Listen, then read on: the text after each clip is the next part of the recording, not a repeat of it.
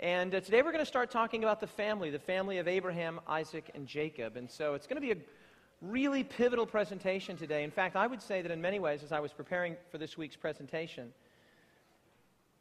that a correct understanding of the Bible, a correct understanding of the whole of Scripture hinges in significant degree on a correct understanding of what we're going to talk about today the call of Abraham. So let's pray together.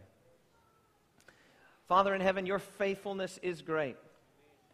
And that's not only something that we believe, it's not only something that we believe, it's something that we love to sing. And Father, we have just sung not only with our mouths, but we have sung from our hearts, we have sung from our spirit. And today, as we turn our attention toward that great place of faithfulness, you and your goodness and your heart and your character. Father, may we be buoyed, may we be strengthened, may we be encouraged. And when we feel faithless, when we feel aimless, Father, may we look to you. You are not only the God of Abraham, Isaac, and Jacob, you are today the God of Kingscliff, the God of this church, of the families that worship here, and of this community. So please, Father, we don't want to worship an old, antiquated, dusty, dead God. Today we worship the living God. You are not the God of the dead, but of the living. And so as we turn our attention to you, may you turn our affections toward you, is our prayer in Jesus' name. Let everyone say, Amen. All right, let's talk a little bit about that transition and wh- what have we learned so far? Let's sort of recap here. Let's see if my. Great. So today we're talking about the call of Abraham, and Abraham is such a centrally important figure in Scripture that we're actually going to have two presentations on Abraham. Today, the call of Abraham, and the next Sabbath, I'll be speaking about the covenant with Abraham. Uh, if time allowed, and if I had my way, uh, with the calendar and, and with the preaching schedule, we would probably do a whole series just on Abraham. The importance of him and of the role that he plays, not just in Scripture, but in, in the redemptive plan that God has for the world, is literally inestimable. It's just gigantic. Um, what have we learned so far? Well, we spent five presentations in the first chapter, beginning, and sort of I thought it would be well for us to take stock of where we're at. We opened with a presentation that I sort of did on the introduction to the Old Testament. How do we read the Old Testament? And we talked about Christ as the fulfillment of the Old Testament, Christ as a part of the larger story that the scripture narrative is telling. And uh, then we had a presentation on creation, which is, of course, Genesis 1 and 2. Big themes there that God is creative and God is communicative how he not only makes the painting, but he creates the canvas upon which the painting goes. Uh, then I just listened yesterday, actually, to Ty's sermon on the fall, and I felt really good about that sermon for two reasons. Number one, it was over an hour. So I was really happy to see that there are other people in there who can't even say their name in 30 minutes. Um, but it was also just a fantastic sermon, really good. Just a great, great, great introduction not only to the consequences of the fall, as Scripture paints it, but I really loved the way that Ty developed the beauty of the picture that God had intended before he ever got to the bad news. And uh, really like that. Jared then had a great sermon on the promise of the gospel, Genesis chapter 3, verse 15. And then just last Sabbath, we had uh, Jeffrey Rosario here, and uh, he spoke about the flood and Babel. But as I listened to that sermon, he spoke a lot more about the flood. He spoke about Babel about the last four minutes. And uh, to his significant credit, his sermon was under an hour, but he didn't really cover what I asked him to cover either, did he? So now that we've sort of dealt with these big themes, Genesis chapters 1 to 11, we're ready for our transition into the next chapter. And we're going to be talking about the family. We're going to talk in just a moment here about the structure of the book of Genesis and why it is built the way it is built. But I thought it might be well for you to sort of know what are the sermons, what are the presentations that we're going to talk about under this chapter heading. And there will be nine of them, I think, or ten of them, excuse me. Uh, today we're going to do the call of Abraham. Next Sabbath, the covenant with Abraham. Then Hagar and Ishmael, Lot. We'll have a presentation on Sodom and Gomorrah. Then the offering of Isaac, the marriage of Isaac, the birthright, which will be about uh, Esau and uh, Jacob, the man who became Israel is Genesis 32, the transition from, from Yaakov or Jacob to Israel, and then we'll have a two part series on Jacob. Uh, Joseph, thank you.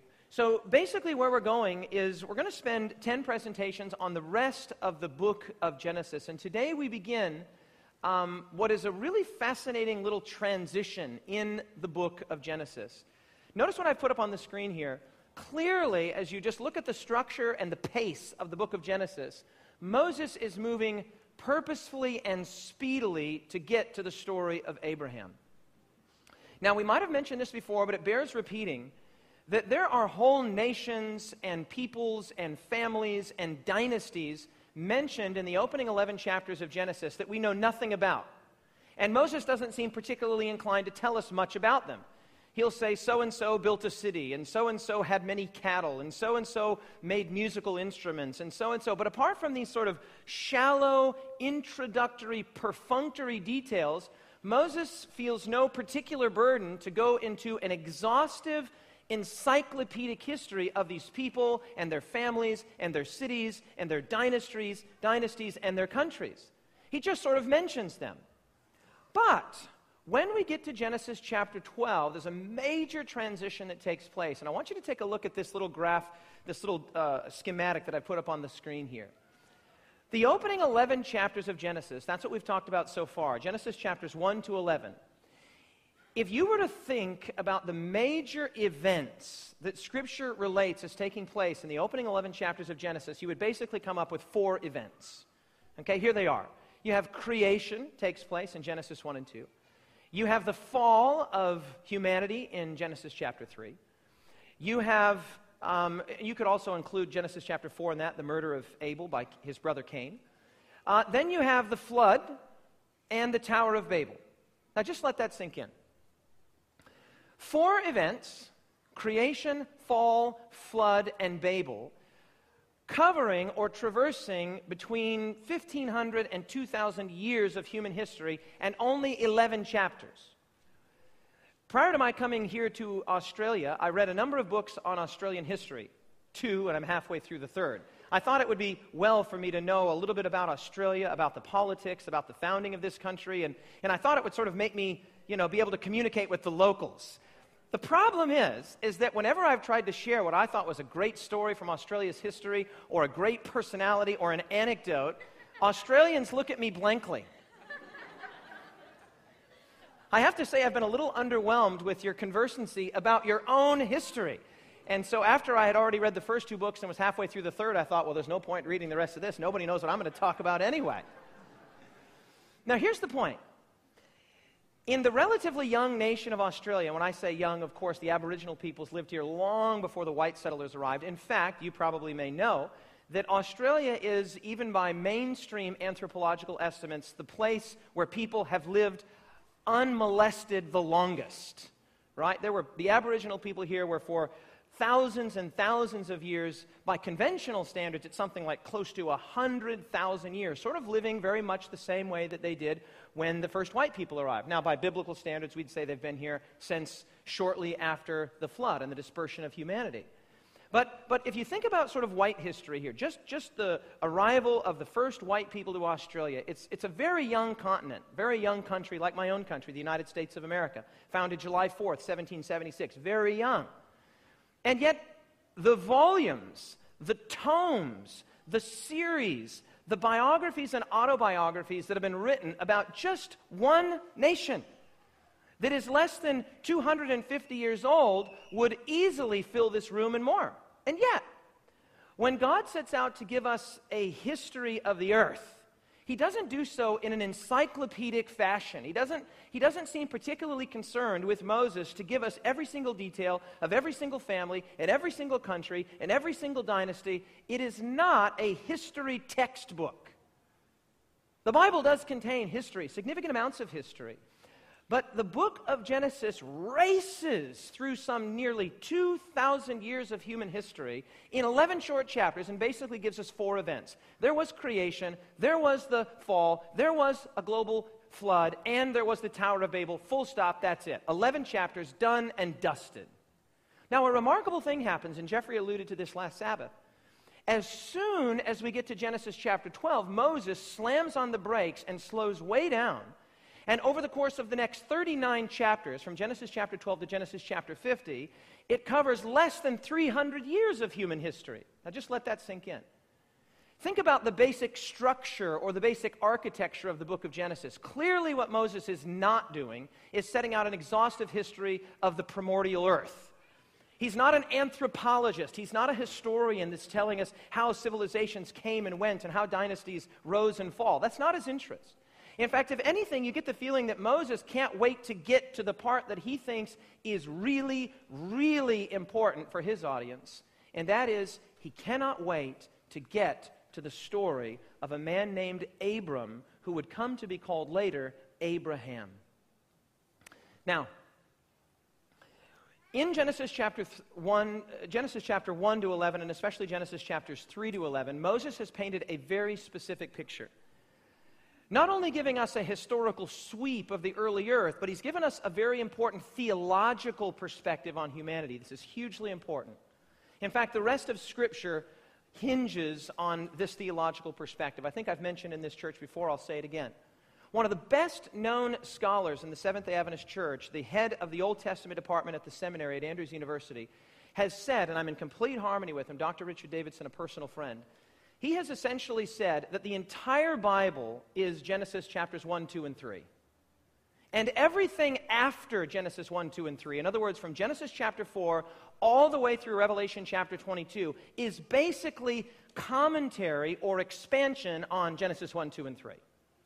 You have the whole story in three chapters, and then you have whole books and hundreds of chapters that unpack what takes place in those first three chapters. Well, in Genesis chapters 1 to 3, and especially chapters 3 to 11, Moses presents, again, not an encyclopedic history, but a very fascinating theological perspective on the human predicament. And you could describe, for simplicity's sake, and it will help us here today, to keep it slightly simple, you could describe the problem that Moses paints as existing in basically two dimensions in the vertical orientation and the horizontal. Now, the vertical problem we're going to call the problem of Genesis chapter 3. The horizontal problem we're going to call the problem of Genesis chapter 11. Let me just kind of unpack this. The problem in Genesis chapter 3 is that man has been cut off from his creator and from his father and from his God. Arguably, one of the saddest verses in the whole Bible is the verse that says, And Adam hid himself from the presence of the Lord God among the trees of the garden. Here we see the very child of God, the son and daughter, Adam and Eve of God, not running to him in, in childlike love and innocence, but actually fleeing from the presence of their father and creator and friend. Genesis 3 then introduces to us, and Ty did a great job of unpacking, that this is not merely a behavioral reality but that there is something deeply psychological that has taken place in the human psyche where we now experience emotions that we were never designed to experience. We weren't built to handle guilt. We weren't built to handle pain. We weren't built to handle shame. We weren't built to handle rejection. We weren't built to handle insecurity. And yet, the history of, of the human race and the history of your own personal experience with this thing called life is one in which great uh, uh, uh, uh, shame and unforgiveness and rejection and insecurity is a major part of everyone's story. But we weren't built to handle it. And Ty communicated, and he did a great job of doing so, that all of that stems from the fact that we are severed from the tree itself, from God. That this vertical severing, this vertical bifurcation between us and the source of life, our own Father, our own Creator, and our own friend, has fundamentally disfigured us I was particularly moved by one of Ty's pithy little quotes when he said, and it pierced me to my soul. It may have pierced you as well. When Ty said in his sermon a couple weeks ago that the common denominator in all of your bad and broken relationships is you. Do you remember him saying that? The common denominator in all of our bad and broken relationships is not always the other person. We're the common denominator. Something is fundamentally broken, and Ty asked us to look in the mirror for a good 30 seconds every morning and say, You are a crazy person. Do you remember that? When I look at you, Blair, with that haircut and that beard, I am looking into the eyes of a crazy person. I feel the same way. When I look in the mirror, I see myself a crazy person. And so the problem of Genesis 3 that Moses paints is that humanity is fundamentally disfigured. It is cut off from its original intent. And so we have the problem of Genesis chapter 3. But as Moses paints this sort of anthropological, theological picture of early earth, he also paints the problem of Genesis 11. And the problem of Genesis 11 is the Tower of Babel. And there are two parts here. The first is human pride that leads to human ambition and human folly. That's a problem that every one of us faces. There's not a person in this room that doesn't wrestle with pride and ambition, and at some level, the folly that results from pride and ambition. But the second part is this the story that the Tower of Babel tells is that when human pride reigns, when human pride is the prevailing force in the world, that that ultimately separates us from others. In the story of the Tower of Babel, God comes down and, and artificially, contrivedly, confuses the languages so that people are separated, so that people are no longer connected, that there's a fragmentation among humanity. And so when Moses sort of paints the story here in Genesis 11, he ends by saying that the people were scattered abroad over the face of all the earth.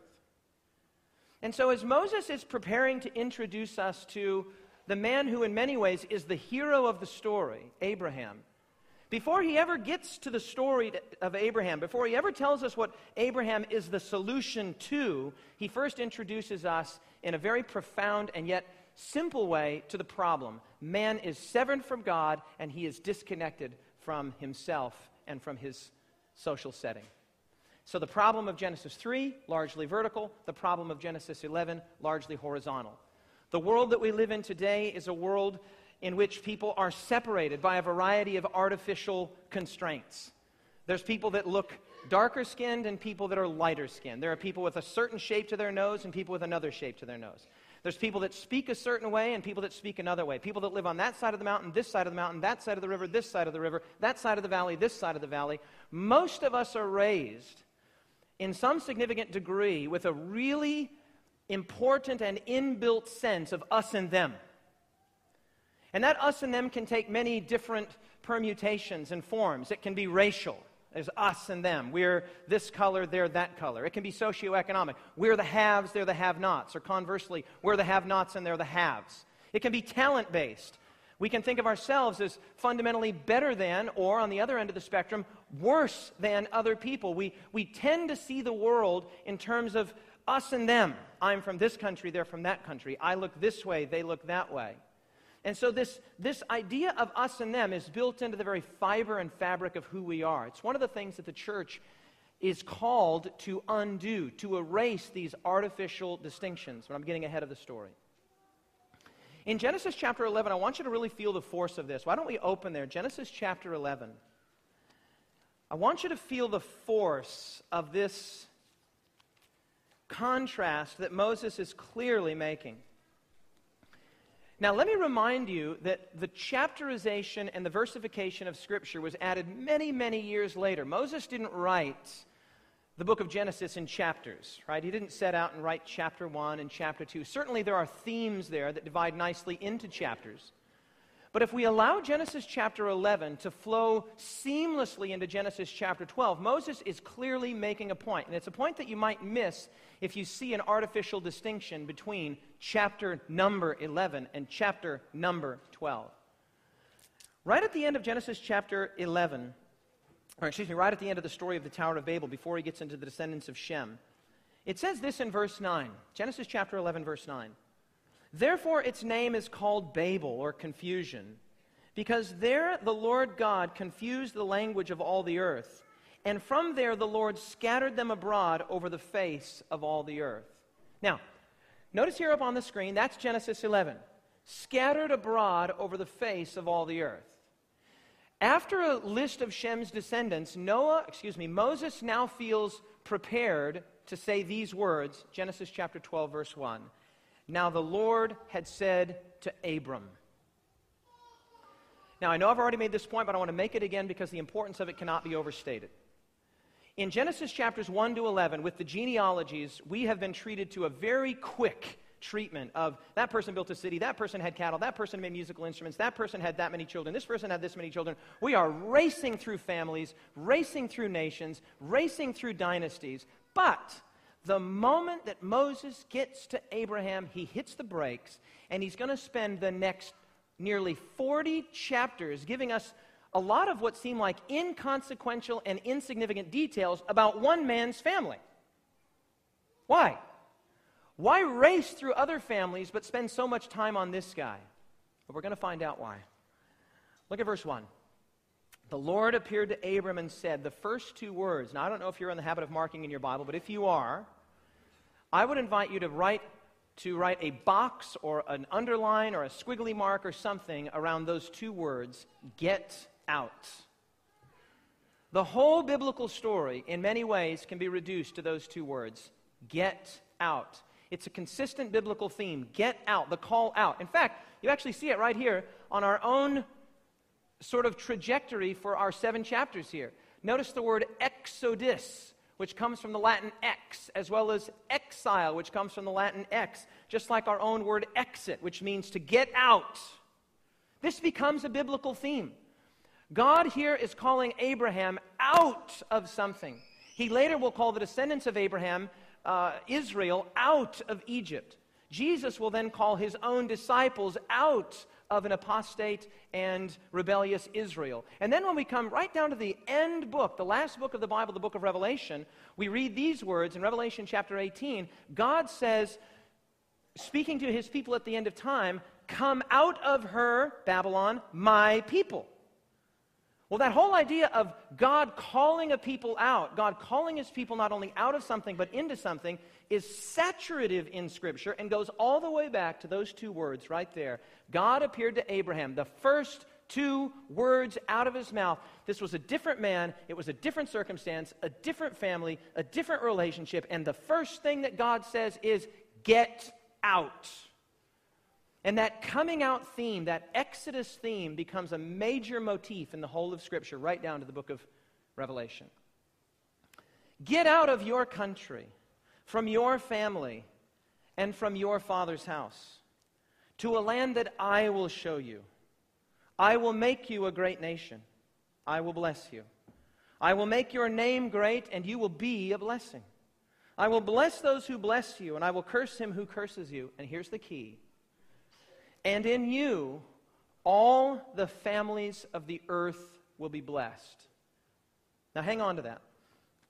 Notice that just moments before, Abraham had finished telling, excuse me, Moses, Moses had finished telling us that following the confusion of the languages at the Tower of Babel, that all of the people were scattered abroad over all the earth. The families and the tribes and the, the different groups were scattered, and you might even say shattered fragmented pieces of dry pottery, not fulfilling the original creational intent that God had had for humanity. And the very next thing that takes place in Moses' account is that God appears to a man and he essentially says, I'm going to put all the families of the earth back together through you. The fragmentation, the scattering, and the shattering in Genesis 3 to 11, Moses says, would be undone in some significant way by the promise and the call of this guy, Abraham. Promise to and call of this guy named Abraham.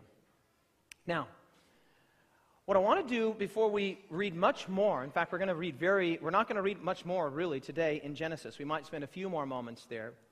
But let me just sort of give you a, a brief tour de force of Scripture's placement of Abraham at the very center of the story.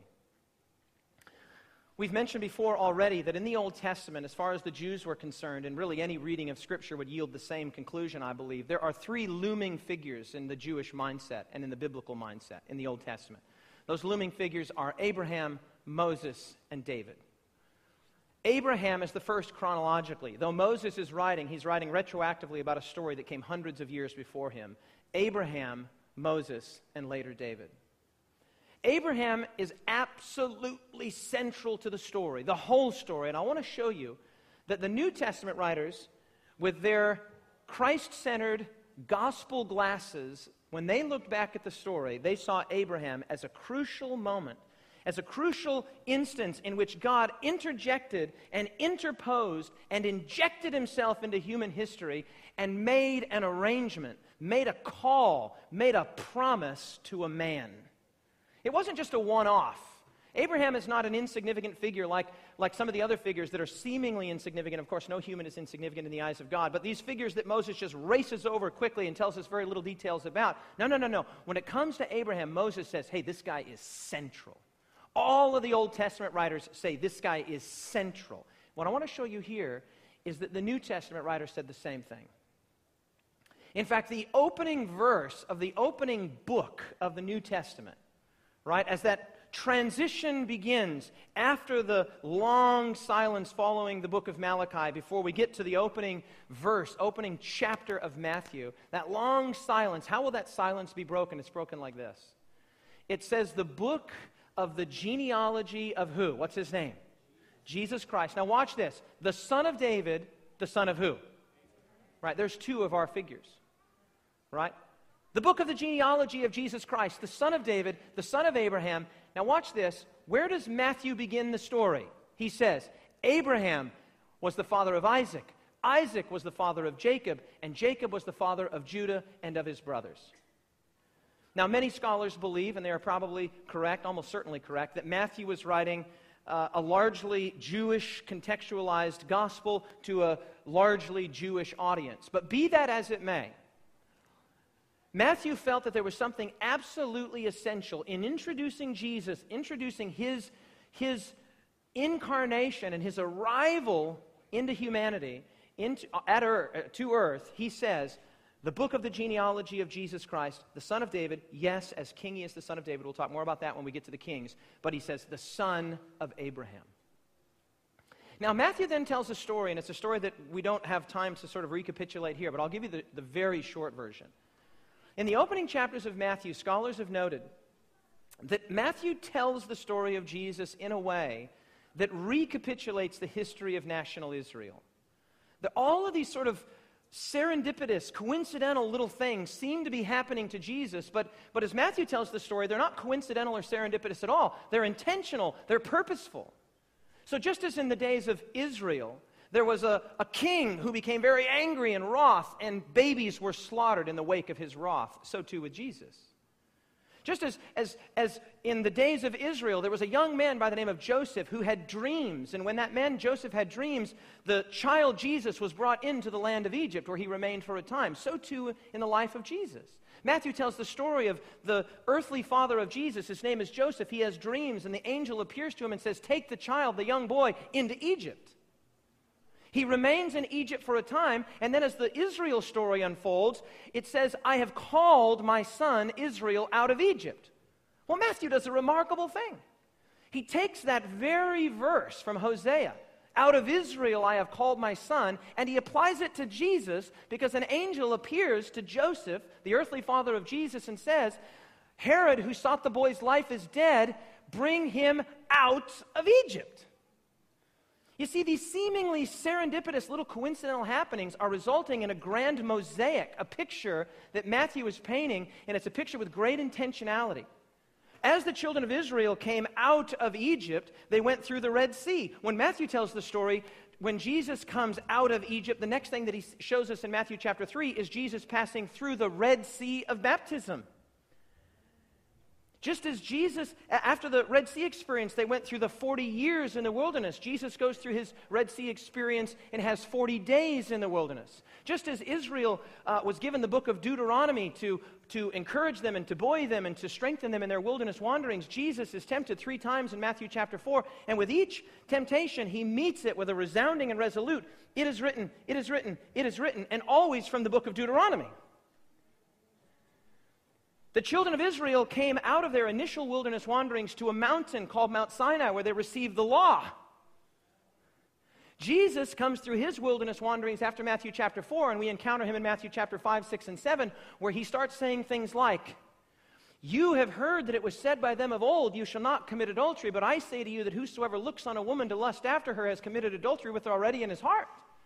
What is Jesus doing there in Matthew 5, 6, and 7? He is sitting atop the New Testament Sinai, handing out the law, explaining the law, interpreting the law. I mean, Matthew is telling a story. And what a story it is! It's a story where Jesus, again, seemingly coincidentally, happenstance, is actually, in retrospect, as Matthew looked at the story, Jesus wasn't just coincidentally happening from this town to this town, from this place to this place, and from this event to this event. Jesus was, with great purpose, retracing and recapitulating the history of his own people, Israel. Oh, Matthew has a story to tell. And when Matthew tells that story, he tells it again and again with the word fulfilled. It was fulfilled, it was fulfilled, it was fulfilled, and always fulfilled in Christ. Now, here's a remarkable thing. At the end of Matthew chapter 7, where Matthew records that when Jesus finished his speaking, the people were astonished because they'd never heard anybody talk like this before. Jesus is recorded as going down, healing a leper, and the very next thing that Matthew records in Matthew chapter 8 is a remarkable thing. Jesus is entering a city and he encounters a Roman centurion.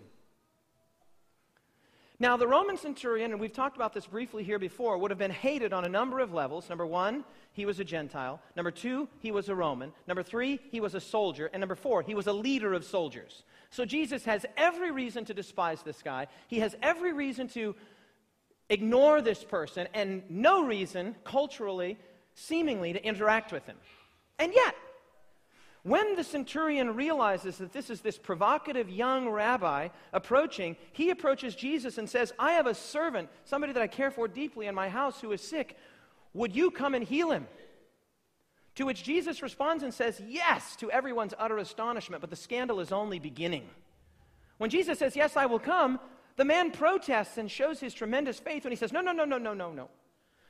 I know who you are, and I'm a man like you. I tell people to go and they go. I tell people to come and they come. I tell people to do this and they do it. You are a man of authority. You can just say the word, and my servant will be healed. And Jesus picks his jaw up off the ground, reattaches it to his head, and says, Watch what he says here in Matthew chapter 8, verses 10 and 11. Reattaches the jaw to his face and says, Assuredly I say to you, I have not found such great faith not even in Israel. Now, watch what he says. As people are standing around saying, Are you kidding me? Did our Messiah, who's supposed to be planning and plotting and strategizing how to chop the heads off of these kind of people, right? Not just a Gentile, not just a Roman, not just a soldier, but a leader of soldiers, did our Messiah just compliment a Roman? And a Roman centurion and a Roman soldier? And the answer is yes, and yes, and yes. But the scandal is just beginning. Not only does he say, Not only have I not seen such great faith in the whole of Israel, what he says next is astonishing. And notice where Jesus places Abraham. Notice the story that Jesus is telling. I got news for you, he would have said to the people who would have been standing around in utter incredulity. You think that's astonishing? I say to you that many, what's the word, everyone? Many will come from the east and the west and sit down with Abraham and Isaac and Jacob in the kingdom of heaven. Now, here's the remarkable thing. We just read moments ago when God appears to Abram. When God appears to Abram and says those first two words, and what were those first two words that God said to Abram? What were they? They were, get out. He says, get out. Because I'm going to do something really awesome. I'm going to do something really awesome through you, Abram. And he says, Get out. And, and at the close of his initial invitation to Abram, he says, I'm going to bless all the world through you. Not just Jews, not just us. I'm going to bless them and I'm going to bless them, and I'm going to bless them, and I'm going to bless them. And don't miss the significance here. Jesus retraces, recapitulates the history of national Israel. He goes up to the top of the New Testament Sinai, the Sermon on the Mount, Matthew 5, 6, and 7. And when Jesus comes down from Sinai, one of the very first events that Matthew records him doing is affirming non Jewish peoples in the strongest possible language. And Abraham's at the center of the story. Notice the next one. This is from the book of Galatians, which we've been studying in my small group Thursday nights at my house. Just really loving it. We just went through Galatians 3 and a little bit of 4 this last week. Galatians chapter 3, verse 8, Paul says, Scripture foresaw that God would save the who? Notice that foresaw. It means it saw in advance. Scripture saw in advance that God would save the Gentiles by faith and announced the gospel in advance when it said, All nations will be blessed through you. Hey, we just read that in Genesis chapter 12, verse 3. The 12, verse 3. Paul is looking back and saying, Hey, something happened there. When God called Abram man, it was a new order of business. There was a new sheriff in town. Something new was taking place here. We go from flood to, we go from creation to fall to flood to Babel, and then Abraham. Something is significantly and singularly important about this guy named Abraham. And Paul, many thousands of years later, would look back and say, Hey, when God said to Abram, All the nations will be blessed because of you, he said he was preaching the gospel. Staying in Genesis 3, look at this verses 28 and 29. There is neither Jew nor Gentile, there is neither slave nor free, there is neither male nor female, for you are all one in Jesus Christ. And if you belong to Christ, then you are who? Who's that right there? Abraham's, and what's that word, that underlined word? You're Abraham's descendants, and you're heirs according to singular definite article, the promise. Not just a promise, some general promise of God to fix your toaster when it's broken, or to help you to have somebody give you a ride when your tire is flat, or to you know, help you to feel better because you're not, whatever. You know, we love these general promises of God for health and well being as if God is some sort of a slot machine that just sort of helps us out of the difficult times. Pull, pull, pull, pull, get the answer we want. We're good. No, this isn't a general promise. He says, Whoa, when you're Christ, you are actually a descendant of Abraham and you become a fulfillment of the promise. What promise? The promise that God would reverse the problem of Genesis 3 and the problem of Genesis 11, that he would put the world back together. Man, this guy's a looming figure, isn't he? One more New Testament passage here Romans 4 16 and 17. The promise is of faith, that it might be according to grace. Grace? What? So that it might be certain to all the descendants, not only to those who are of the law, in other words, not only the Jews, but to the Roman centurions as well, but also to those who are of faith, of the faith of Abraham, who was the father of us all, as it is written, I have made you a father of many nations. I love that idea there that Abraham is not just the father of the Jewish nation. In fact, we actually see that in the New Testament. Several instances, Jesus interacts with religious leaders of his day, and they assert their standing with God by saying, We have Abraham as our father. To which Jesus could have responded, and Paul does respond and say, Yes, and so does everyone else. Abraham is the father of all nations. Now, with this sort of perspective on the gigantic centrality of Abraham, let's just look back briefly at the three early figures of Scripture Adam, Noah, and Abraham. And notice with me that in each instance, God's command and promise was, was the same. God said to Adam in the Garden of Eden, to Adam and Eve, Be fruitful and multiply. He gave them the garden and he said, Fill it. But don't miss that. Land and descendants. That was God's promise to Adam. Here's the garden, expand it and fill it. God then later appears to Noah after the flood, and the very first words that God says to Noah when he steps off of the ark is, be fruitful and multiply. Here's the new earth, Noah. Here's the new land. Washed and extinguished of all of its evil. Be fruitful and multiply. Here's the land. Fill it with descendants. Unsurprisingly, then, Moses is telling the same story. When Moses gets to the story of Abraham, he says again and again and again, God appears to Abraham and he says, I'll give you the land, and your descendants will be as the stars of the heaven. I will give you the land, and your descendants will be as the sand of the sea. I will give you the land, and your descendants will be of many nations. Land and descendants, land and descendants, land and descendants. The story is always the same. The call of Abraham, says Moses, is God's answer to the sin of Adam. And I would say this today, Kingscliff Seventh Adventist Church and visitors, members and visitors.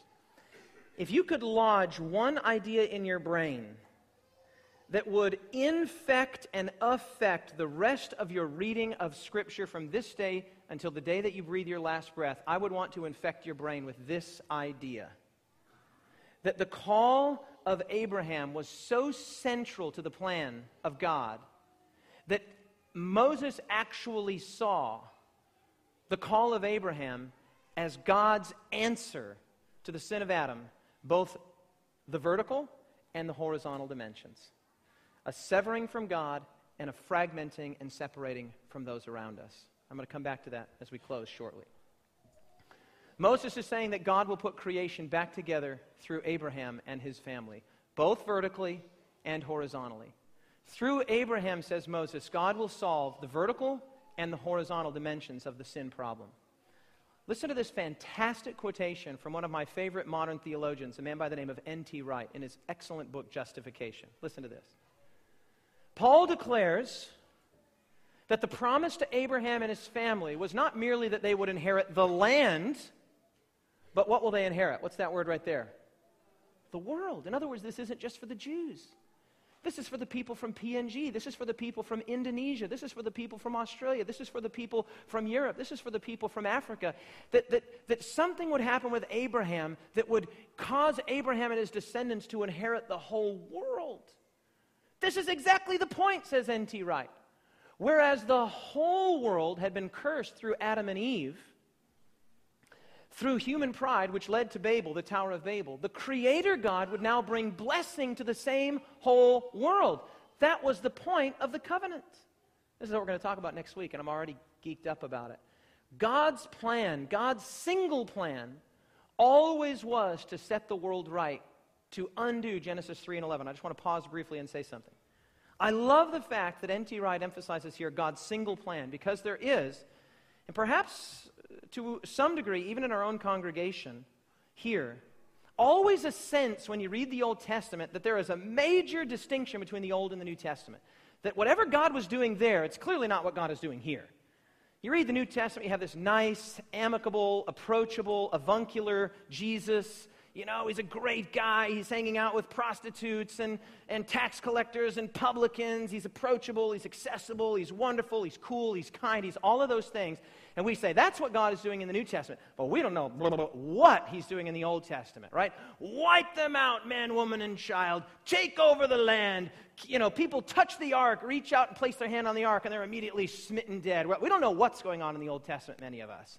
But we're sure we know what's going on in the New Testament, and this has created an imbalance in a great many well meaning but ultimately misguided, even biblically literate Seventh day Adventists and other Christians. They skew their reading of the Bible, they skew their understanding of the gospel, and they skew their understanding of what God is doing in the world to be largely, or in some cases entirely, a New Testament phenomenon. But I want to tell you something. The New Testament makes no sense apart from the Old Testament. None, zero, not at all. This is exactly why we're taking a look at the Old Testament this year, because we want to look and say, wait a minute, was God doing the old mean thing in the Old Testament? Now he's doing the nice, sweet, graceful thing?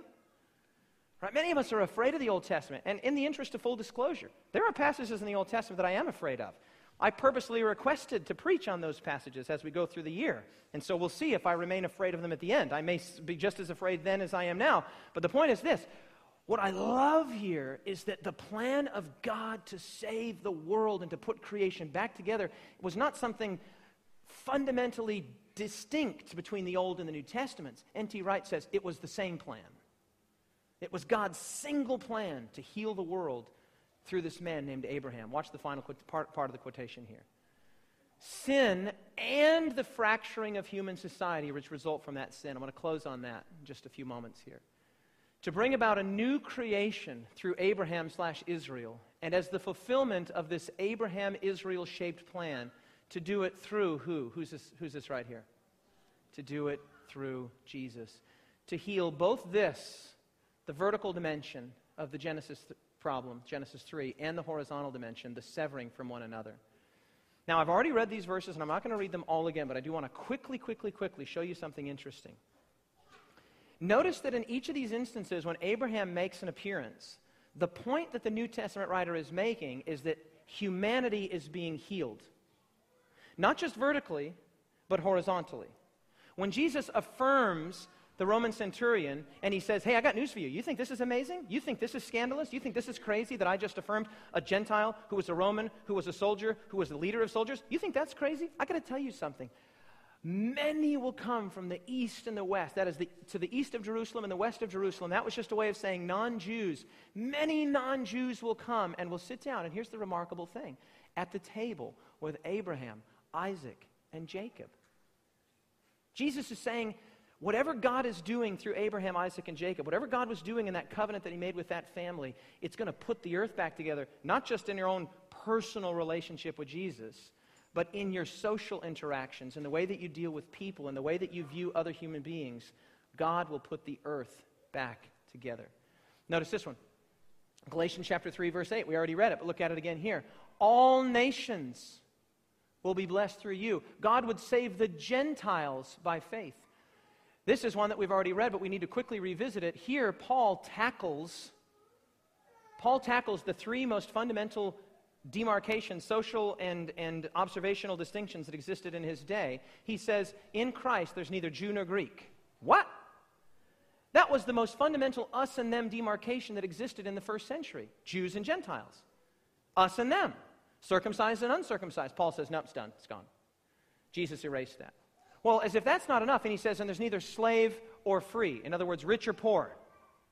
The haves and the have nots, he says, erased, done. It's artificial. It's, it's not a legitimate demarcation between, between different people. It's erased. Jesus erased that.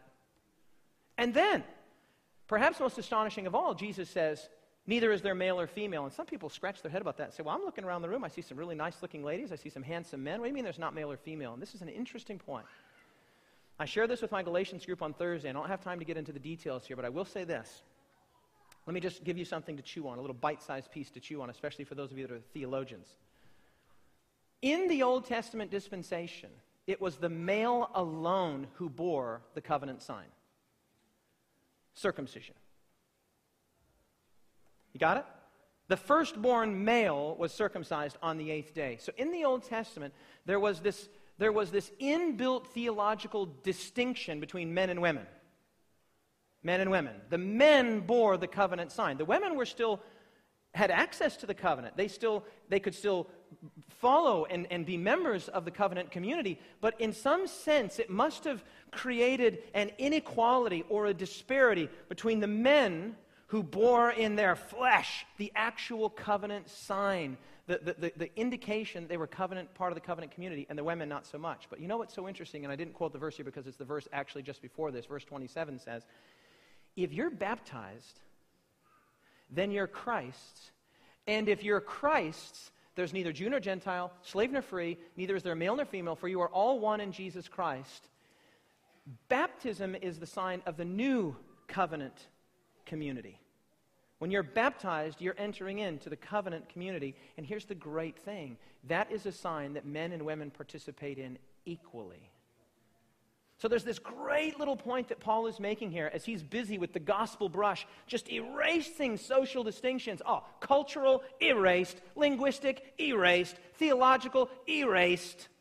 Sexual, erased. Financial, erased. He's just erasing these cultural distinctions. And one of the most significant ones is that he says that that sign of, of what could have been a sign of male pride that they bore in their own bodies, the sign of covenant membership, he says, erased because now men and women both baptized, each bearing equally the sign of covenant membership. Beautiful.